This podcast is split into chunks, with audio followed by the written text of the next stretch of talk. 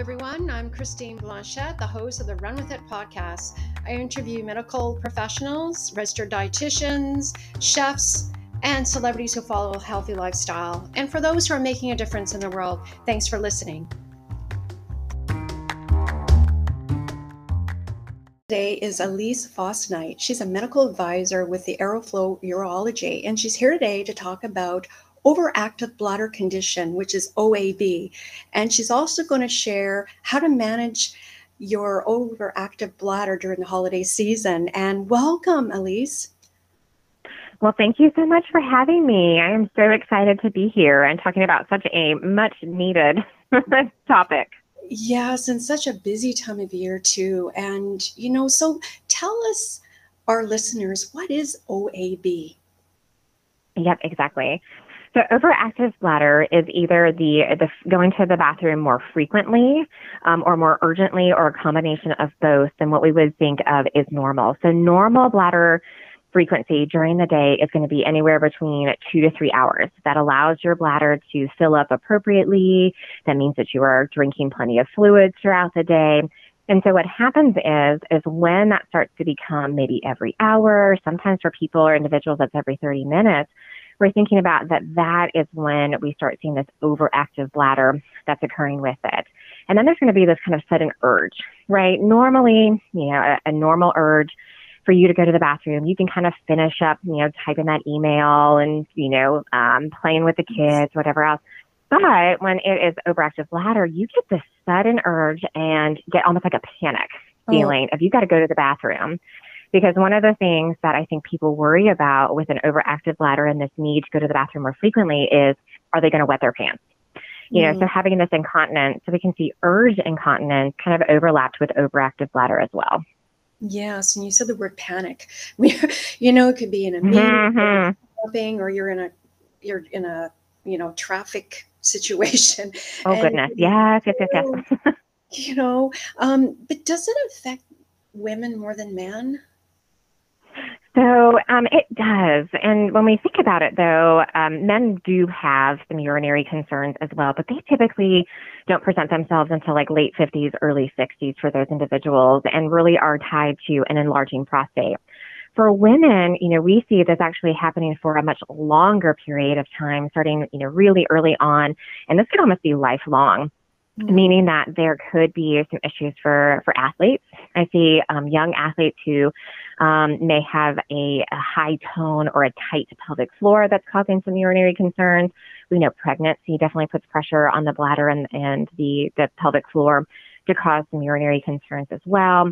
And women are having, you know, babies in, you know, 20s, 30s, and 40s. And so definitely we're seeing that a lot, a lot earlier on. You know, the other things that we think about too for women is if they are having some sort of pelvic surgery. So if their ovaries are removed, the uterus is removed, an appendix is removed, anything like that can cause um, some overactive bladder as well. And that can cause not just a um, what am I trying to say? Kind of a difference in the anatomy structure, right? You're losing all of those supporting structures to help support that bladder when you have those surgical interventions. But the other thing is if those nerves get damaged. And so they're sending signals um, not correctly, either to your bladder or to your brain to say, hey, we've got to go more frequently. And that can be from some neurologic disorders too, so Parkinson's or multiple sclerosis, or if you've had a spinal cord injury, those all can be reasons that your nerves have been damaged to make you go to the bathroom more frequently or more urgently. Yes, and exercise like doing your Kegel um, exercises, like for the pelvic floor, is that right? Or- yeah, you definitely can do that too. So, yeah, I say, you know, Kegel exercises or pelvic floor squeezes mm-hmm. are typically how I describe that. And so, yes, if you have a weak pelvic floor, you can definitely do those squeezes um, consistently several times during the day. Uh, but we have to remember too that if you have more of a high tone pelvic floor, that's going to put extra pressure on the bladder. So it's going to be too tight, that pelvic floor, and displacing that bladder too. So if you do some more squeezes and that muscle is already tight, it could worsen the symptoms. So what I tell a lot of my individuals, you know, just kind of, you know, do some of those Kegel exercises on your own at home. And after a couple of weeks, if you're not noticing any improvement, that's the time when to seek assistance with a medical provider or with a pelvic floor physical therapist. Yes, and that's when you should see someone and, and you know if you like monitor your you know, um, amount of frequency of going to the bathroom and just seeing, you know, uh, constipation as well. It's... Oh yes, very much so. Yeah. So when we when we realize that that that rectum or the colon is full of stool, you're you have to think your abdomen can only hold so much volume. So what's going to happen? It's going to push on that bladder, displace the volume, so your bladder capacity isn't as great as it once was either.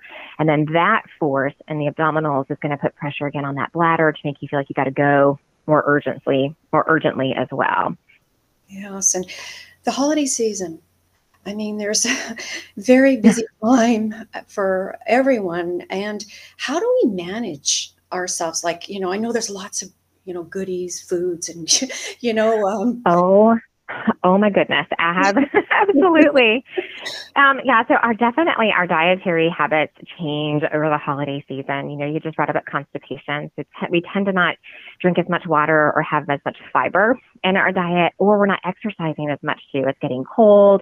We're tired. We're late nights at parties and get-togethers and things like that. So our our whole normal routine has kind of changed, and so our body doesn't necessarily like that as much. But it can be also the types of foods that you are eating at these certain parties as well.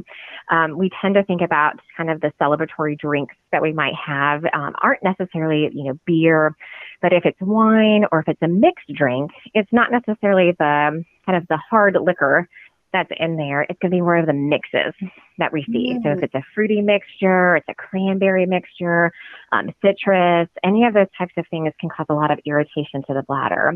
Alcohol in general is going to be a diuretic um, anyway, so it's going to cause more fluid to be pushed through your kidneys to make more urine, and then it also is going to be dehydrating.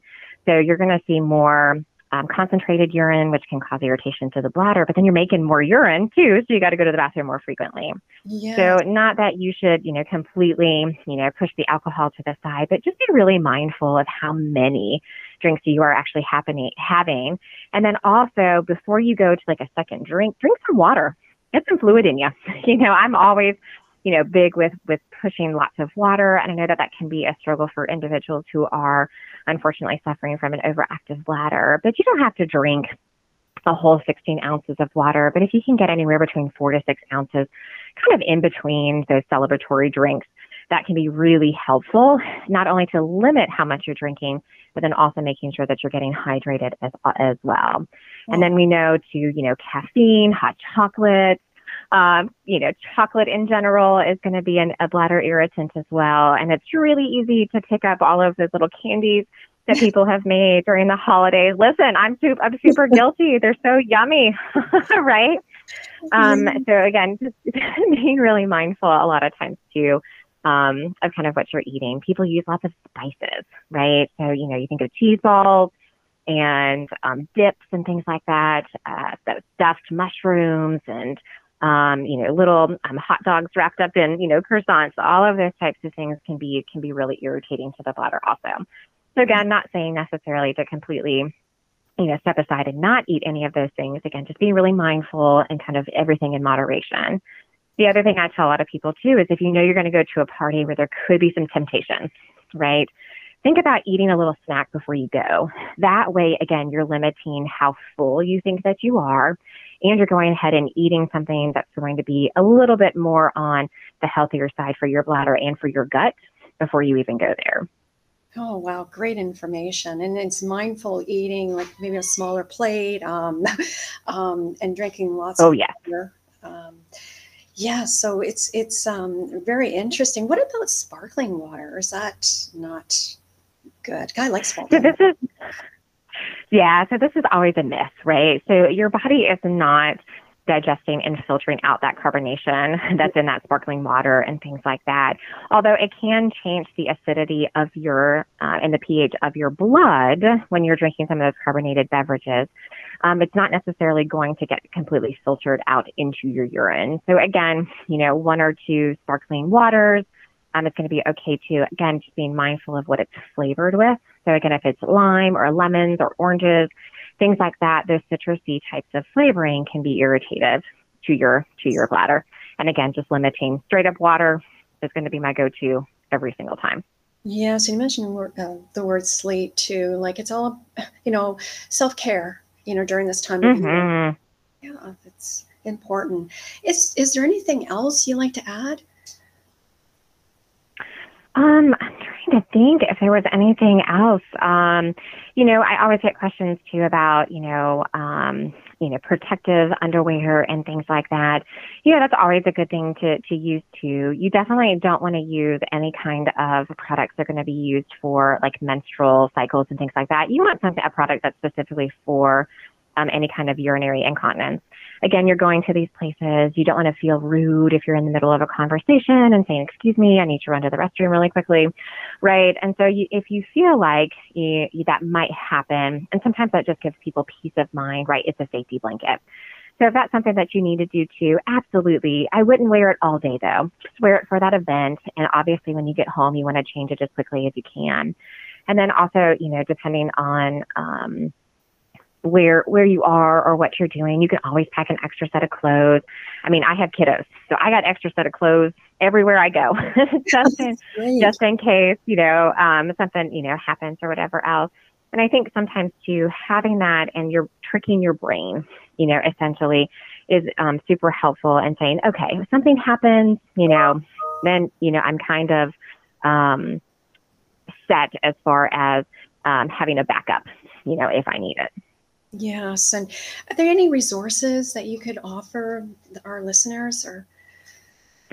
Yeah, absolutely. So the um, American Urology Association has a wonderful website designed just for patients, and it's called. Um, oh my goodness, you're putting me on the spot now. I think it's called Urology Health. is what is what that um, is what that uh, website is actually is called, um, but you could always go to the American Urology Association website uh, to be able to to find that as as well, kind of that um, sister website that they have there.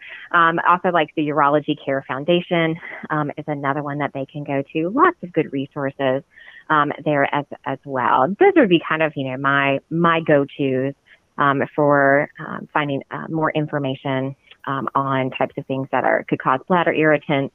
Um, and they also will have um, locate a provider in your area also. So that's always something to, to look for too, especially if you're trying to do some conservative things on your own and you're just not getting as much improvement as you need to. If you're looking for a pelvic floor physical therapist, it's APTA, so the um, Association of Physical Therapists um, of America um, is that website that you can go to also, and you can kind of specify incontinence, and you can find a specific pelvic floor physical therapist in your area that can help you out as well. Great information, and I really enjoyed speaking with you today, and I love you to come back. Oh, I would love that. Yes, absolutely.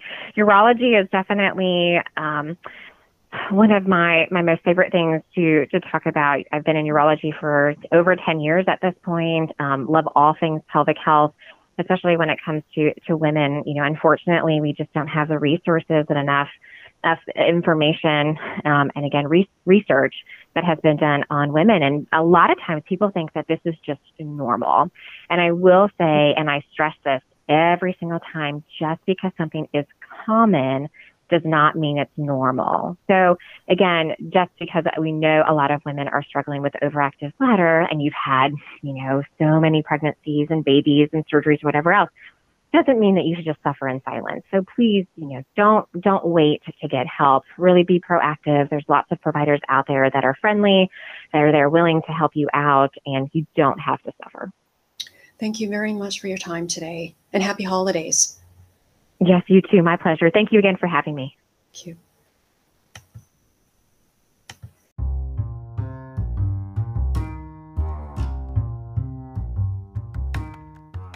Thanks for listening. I'm Christine Blanchette, the host of the Run With It podcast. If you have a question or wish to reach me, go to my website, which is runwithit.ca. Until next time, run with it.